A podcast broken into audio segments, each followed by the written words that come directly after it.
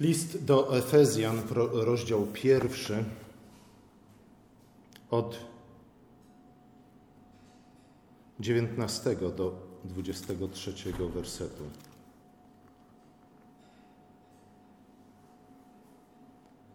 I czym jest przemożna wielkość Jego mocy wobec nas, którzy wierzymy według działania potęgi Jego. Okazał ją w Chrystusie, gdy Go wskrzesił z martwych i posadził na prawicy swojej w miejscach niebiańskich, wysoko ponad wszelką zwierzchnością i władzą, mocą, panowaniem i ponad wszelkim imieniem, wypowiadanym nie tylko w tym świecie, ale i w przyszłym. I wszystko poddał pod Jego stopy, a Jego samego dał jako głowę ponad wszystkim Kościołowi, który jest Jego ciałem i pełnią tego, który wszystko we wszystkich napełnia. Oto Słowo Boże. Apostoł Paweł po raz pierwszy odwiedził Efes gdzieś w pierwszej połowie lat 50. Spędził tam 2 lata. Jego pierwszy pobyt w Efezie jest opisany w 19 rozdziale Dziejów Apostolskich. Efes w tym czasie należał do jednych z największych, z najznakomitszych miast Cesarstwa Rzymskiego. Efes też był centrum magii, wróżbiarstwa, czarnoksiężnictwa, jakbyśmy to, czy czarnoksięstwa, chyba tak, jakbyśmy to dzisiaj nazwali. Centrum magii, która, jak wierzono, jak sądzono, pozwala wpływać na ludzi, na wydarzenia, a również na bóstwa, a zatem na te wszystkie siły i moce, które kierują naszym losem. Po to przede wszystkim, aby uniknąć złego losu i niepowodzeń, a być może przy okazji też zyskać dobry los i powodzenie. Jak czytamy w 19 rozdziale Dziejów Apostolskich, Paweł, kiedy przybył do Efezu, doszło tam po jakimś czasie do konfrontacji właśnie z czarnoksiężnikami, z wróżbitami. Moc Boża objawiła się tam w wielkich znakach i cudach. Także nawet przez kontakt z chusteczkami, które dotknęły apostoła, uzdrawiano ludzi. Czegoś takiego nawet Jezus nie robił. To wszystko zrobiło na Efezjanach takie wrażenie, że w którymś momencie ci, przynajmniej niektórzy z czarnoksiężników, wróżbitów, przynieśli swoje magiczne księgi do Pawła, a zatem narzędzia ich pracy. Coś, co pozwalało im nie tylko zarabiać pieniądze, ale też zyskać wpływy i sławę pośród ludzi. A zatem przynieśli te księgi i spalili je u stóp Pawła. W ten sposób odcięli się całkowicie i kompletnie od swojego starego sposobu życia. I słuchajcie, oprócz tego, że stracili podstawę swojego utrzymania, to na dodatek te księgi, gdybyśmy policzyli wartość srebra na dzisiejsze ceny, to było około 500 000 złotych. A zatem chyba dość dużo, przynajmniej dla mnie, nie wiem jak dla was. Później Paweł jednak odjechał i wydaje się, że wielu efezyjskich czy efeskich chrześcijan zaczęło wątpić, że to wszystko miało miejsce. A nawet jeśli nie zaczęło wątpić, to próbowało powrócić właśnie do tych pierwszych dni swojej wiary, swojego chrześcijańskiego życia, do tego złotego wieku, do przeszłości, dlatego że ona wydawała im się być tym najlepszym momentem w ich życiu. Dlatego właśnie Paweł na początku swojego listu tłumaczy im, że moc zmartwychwstałego Chrystusa, którego działania byli świadkami, kiedy Paweł był pośród nich, wciąż wśród nich działa. Bóg dzieło, które rozpoczął, na pewno w nich dokończy, o ile oczywiście oni dochowają Bogu wierności. Uczyni to jednak w inny sposób, niż czynił to na początku. I słuchajcie, to jest jedna z najważniejszych prawd chrześcijańskiego życia, o której bardzo często zapominamy. Nie ze względu na to, że bardzo często w sposób nostalgiczno-sentymentalny chcielibyśmy wrócić do tego, co wydaje nam się być, czy to naszymi pierwotnymi dniami z Chrystusem, kiedy patrzyliśmy na wszystko przez różowe okulary, czy też wręcz wrócić do tych pierwszych dni pierwotnego Kościoła i żyć w tamtych czasach. Paweł jednak tłumaczy im, że być może już nigdy w życiu nie zobaczą żadnego spektakularnego, zapierającego dech w piersi cudu i znaku, a jednak Bóg będzie w nich działał i poprzez nich. ale będzie działał w inny sposób. Choć będzie działał w dokładnie tym samym celu. Słuchajcie, to naprawdę warto jest przeczytać Biblię, przynajmniej raz, po to, aby poznać sposób działania Boga w życiu ludzi poszczególnych, a także w życiu Jego narodu. Pamiętamy, Izrael wyszedł z Egiptu pośród wielkich znaków i cudów. Szedł przez pustynię pośród wielkich znaków i cudów. Ale jak tylko przeszli przez Jordan, Bóg przestał zsyłać im mannę z nieba, ubrania z Izraelitów znów zaczęły się zużywać. Musieli zakasać rękawy i chwycić za pług. Wielu niewątpliwie to się nie podobało, ale słuchajcie, być może również my w ten sposób właśnie zachowujemy się. W pewnym sensie jak trochę rozpieszczone dzieciaki, które nie chcą wziąć się za robotę, nie postrzegają tej zachęty do tego, aby zacząć na przykład zarabiać na siebie, a przynajmniej robić porządek w własnym pokoju, jako tak naprawdę nobilitacją, nie? Jako rozpoznanie tego, że oni już dojrzeli na tyle, żeby móc się zająć sami sobą, a być może w przyszłości również zająć kimś innym. Nie, dla nich często, dla nas często, dla niektórych Efezjan chyba również pojawiło się raczej jako koniec świata. Koniec cudów. Trzeba iść do lekarza, jak człowiek jest chory. Nie? Trzeba iść do pracy, jak brakuje mu pieniędzy. Trzeba wziąć się za pług, jeśli jest się głodnym. Słuchajcie, to, że Bóg zaczął działać w ich życiu w inny sposób, nie było, broń Boże, oznaką tego, że Pan Bóg o nich zapomniał, ale raczej znakiem tego, że Pan Bóg przekazał im nieco więcej władzy nad ich własnym życiem, ale też nad światem. Ujrzał ich za wystarczająco dojrzałych i dorosłych, aby przestać traktować ich jak małe dzieci, które potrzebują stałej opieki i nadzoru. I właśnie o tym mówi dzisiejszy fragment. Ta sama moc, którą Bóg wzbudził Jezusa z martwych, działa w życiu Efezjan. Nadal działa w życiu Efezjan. Jest to moc mocniejsza niż śmierć.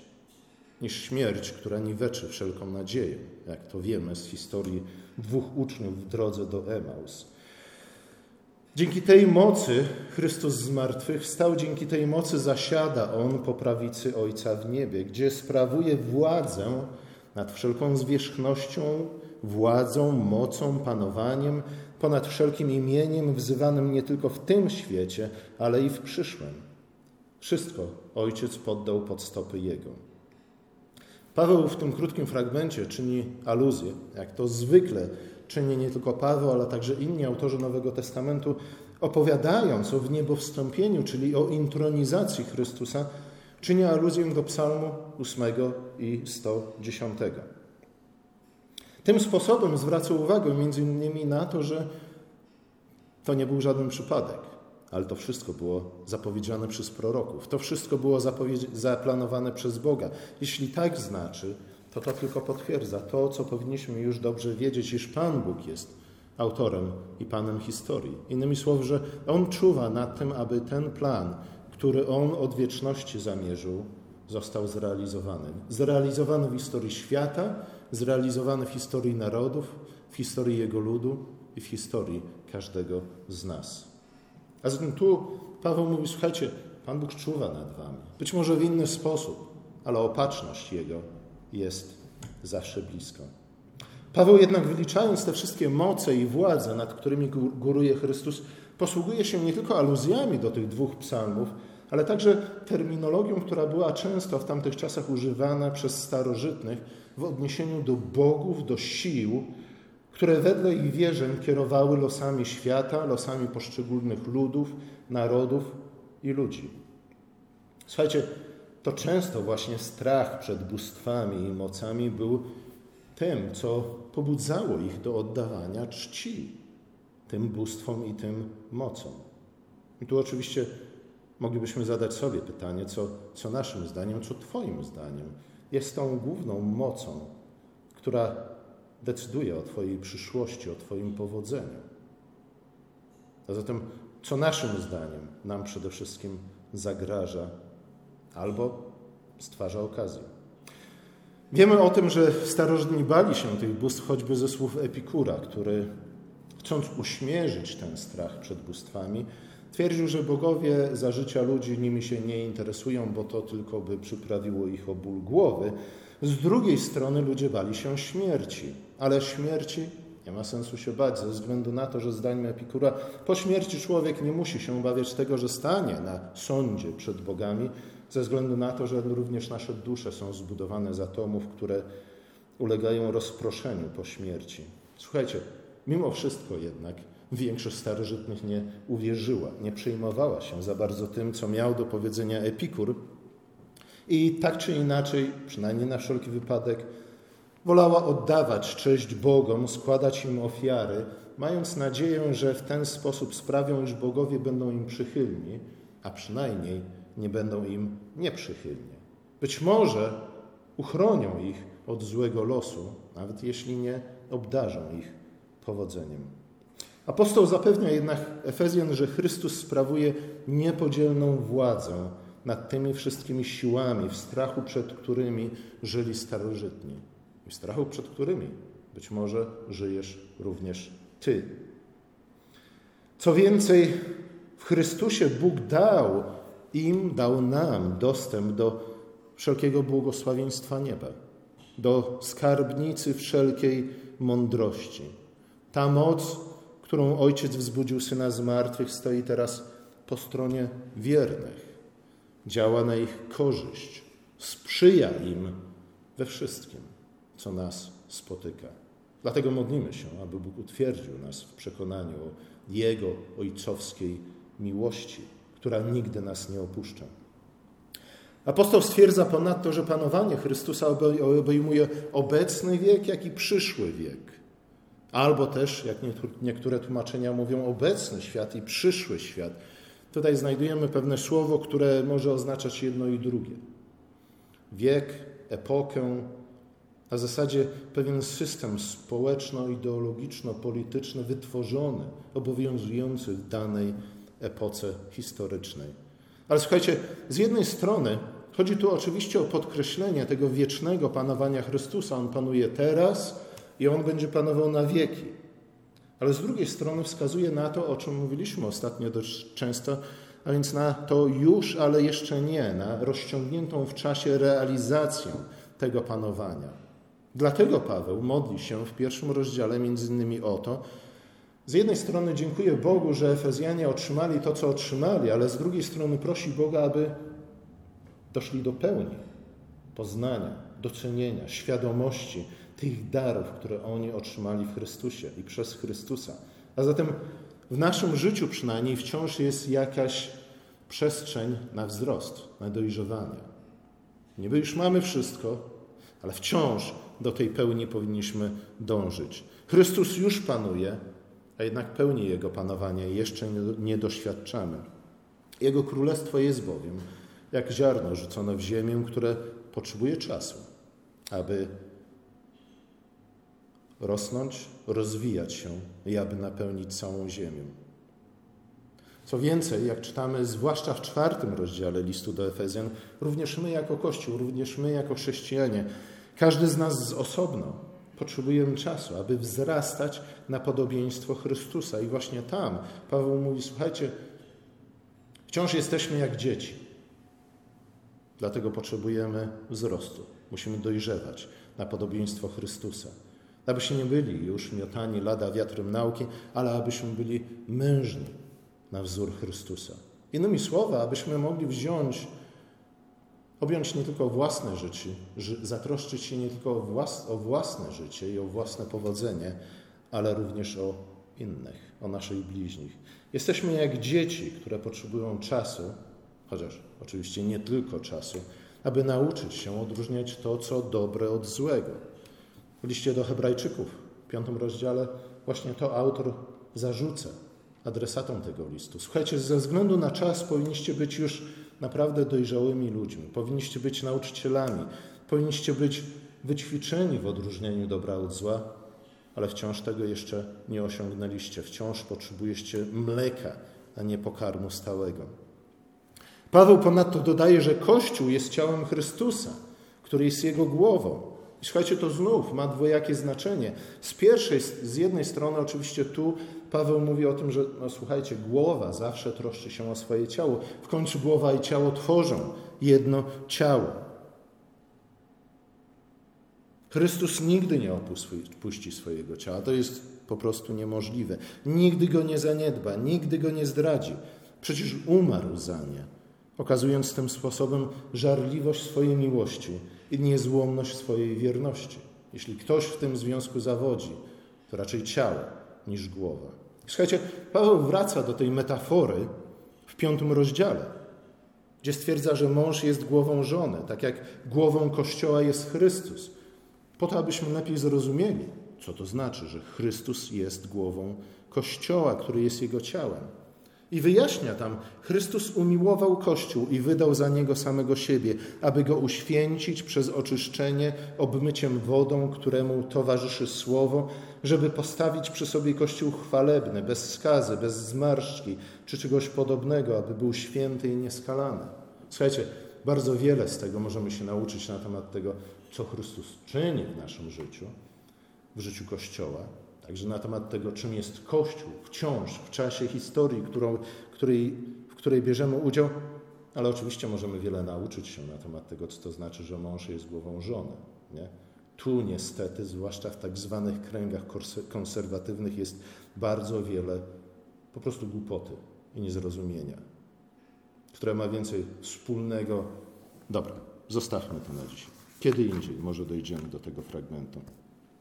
Po drugie jednak Chrystus, jako ciało Chrystusa, już teraz doświadczamy mocy zmartwychwstałego życia. Już teraz zasiadamy na niebiańskich tronach, o czym Paweł mówi wprost w 2 rozdziale listu do Efezjan.